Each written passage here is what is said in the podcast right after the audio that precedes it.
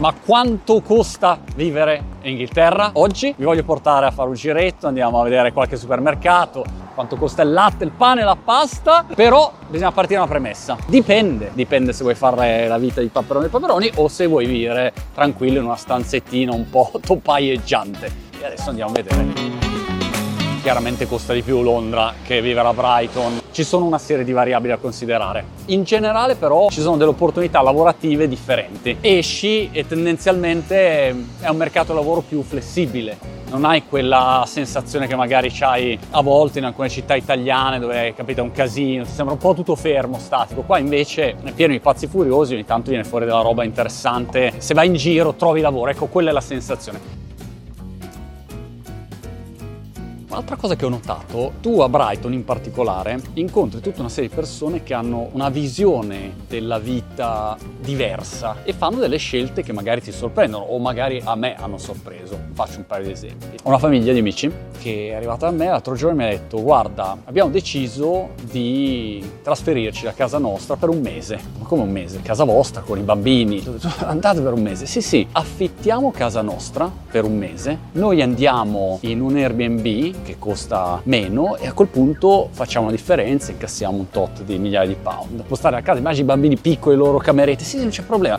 Sbarchiamo tutto, ci spostiamo un attimo e poi ritorniamo. E una roba così in Italia non ho mai sentita, io personalmente non lo farei. E Brighton è un posto che si presta delle scelte un po' inusuali, mettiamola così. C'hai l'altro giorno un mio amico era appena arrivato dal Naked Man Yoga e mi ha detto allora vieni la prossima volta, uomini nudi che fanno yoga, così è il, nuovo trend. Figata, figata. Ho detto ma adesso per il momento no, però ci penso. Stasera vado a una festa e incontro due persone che non si conoscevano e la prima mi fa guarda sono appena rientrato da un ritiro dove siamo rimasti in silenzio per tre settimane. Com'è? Eh, sono un po' strano così, insomma, sai quando stai in silenzio? Eh, certo, immagino. Saluto e poi incontro l'altro tizio. Tu eh, cosa stai facendo? Guarda, sono appena tornato da un ritiro e sono stato in silenzio tre settimane.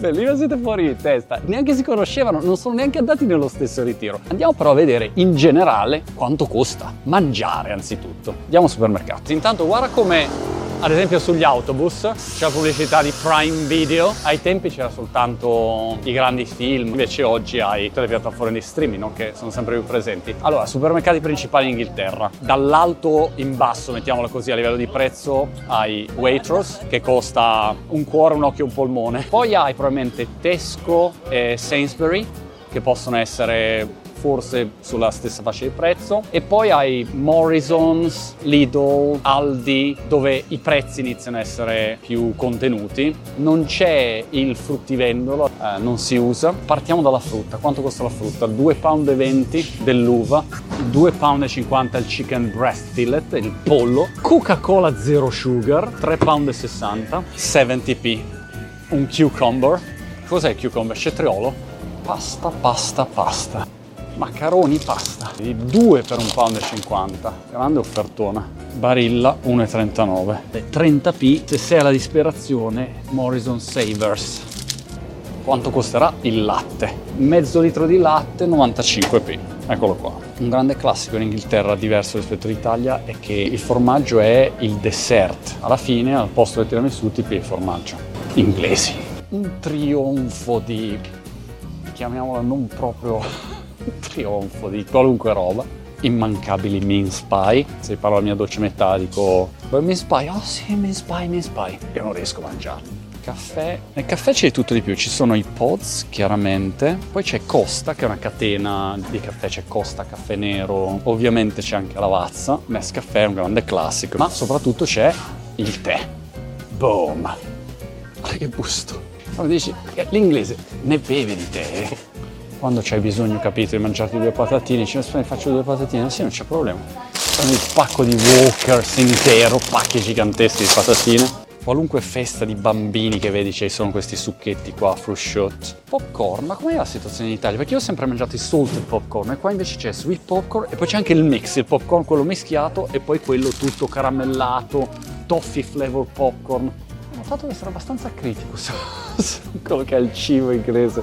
Altra opzione, se sei qua a Brighton, sono i charity shop. Vai, lasci la tua roba, con vestiti o altre cose. Questo è uno storico, con il buon Freddie Mercury. Non so se Freddie Mercury andava in questo charity shop o lasciava la sua roba, non lo so hai la possibilità di venire poi e andarti a comprare a prezzo molto basso tutta una serie di oggetti e quindi anche molto cool.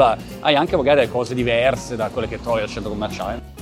Allora, a Brighton ti muovi con um, bicicletta, scooter, skateboard, skateboard elettrico alla Casey Neistat, passeggino con corsetta, macchina ovviamente, mezzi pubblici oppure vabbè taxi. Devo dire che Uber qua a Brighton anche no, se facciamo un calcolo di quanto costa prendere un taxi, diciamo di giorno fai un percorso di una decina di minuti magari, 8 pound e se vai in aeroporto e vai tipo a Gatwick sei sui 50 pound, che poi da Gatwick voli praticamente tutto il mondo. Le scarpette da ginnastica, vuole le scarpe di classe e lo so, anche qua le scarpe picchiano perché vai qua un 285 pound, 290 pound, un pezzo di Vespa nel caso in cui tu voglia anche andare, i guantini costano 150 pound, chiaramente insomma negozio un po' più, un po più di classe, Ugo Boss, multi-billion dollar, euros revenues e hanno appena fatto l'ultimo quarter è stato più alto nella storia perché con rovescione di Matteo di Berretor gli ha dato quell'impulso. Vabbè, ristoranti ce n'è uno spataffio come ovunque ormai. Peraltro l'ultima volta che sono stato a Milano ho visto una marea di nuovi ristoranti, ristorantini di qualunque tipologia. La cosa diversa rispetto all'Italia è la varietà dove magari la varietà ce l'hai nella città, ma poi se esci invece magari si mangia tendenzialmente solo italiano, qua invece è un misto, un misto, coso, indiano, giapponese, vietnamese, è tutto un trionfo di diversità. Prezzi, puoi andare da 3 lire a un ciocorì se ti mangi il panino da Subway, fino a magari Riddle Fins, che è il più costoso, forse Etch. Però a Brighton non c'è un ristorante che per il momento abbia ancora una stella Michelin e per cui c'è una fascia di prezzo per tutti i gusti geni del branding, c'è l'hamburger e poi c'è il burger, questo è bellissimo, geniale, geniale, 100% vegan fast food. Un altro posto è Greg's, dove non ti consiglio di venire a mangiare francamente, ma sono dei fottuti geni del marketing. Ogni due minuti si inventano delle campagne o di parodie o di cazzeggio che fanno dei numeri pazzeschi. Quindi magari su come si cucina o come si mangia, anche no, ma dal punto di vista del marketing a Brighton è pieno di negozi per um, il tuo pet. Hai vari servizi ormai.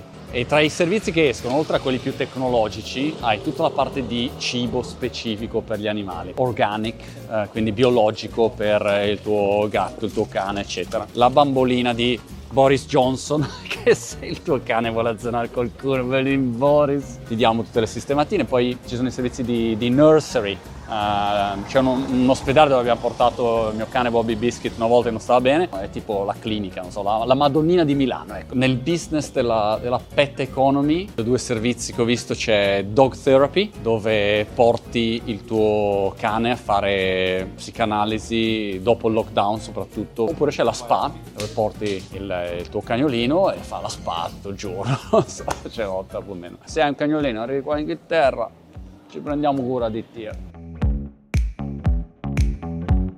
Se vivi in Inghilterra ti servono medicine, se ti serve make-up per le signore e non qua a Brighton. Boots che è come dire al posto della farmacia tradizionale un supermercatone dove vai lì e compri l'aspirina, il coso, quello che ti serve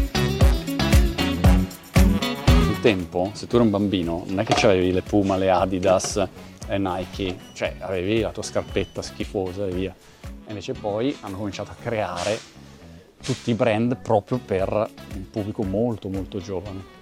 Era impensabile, considerando che poi un frugolo cambia, cioè le scappe ogni 23 secondi, questo perché costa ancora poco, però insomma 24 pound per le Puma, poi tra tre giorni non usi più. E poi c'è The Duck House, eccolo qua, guarda che bello in cui sei proprio tirato, stirato alla frutta e arrivi qua e dici Poundland, la mia ultima possibilità, ogni roba costa un pound, entri fiducioso e invece no, non c'è niente che costi più un pound dentro lì, sì ogni tanto il resto costa di più, anche Poundland deve affrontare la crisi.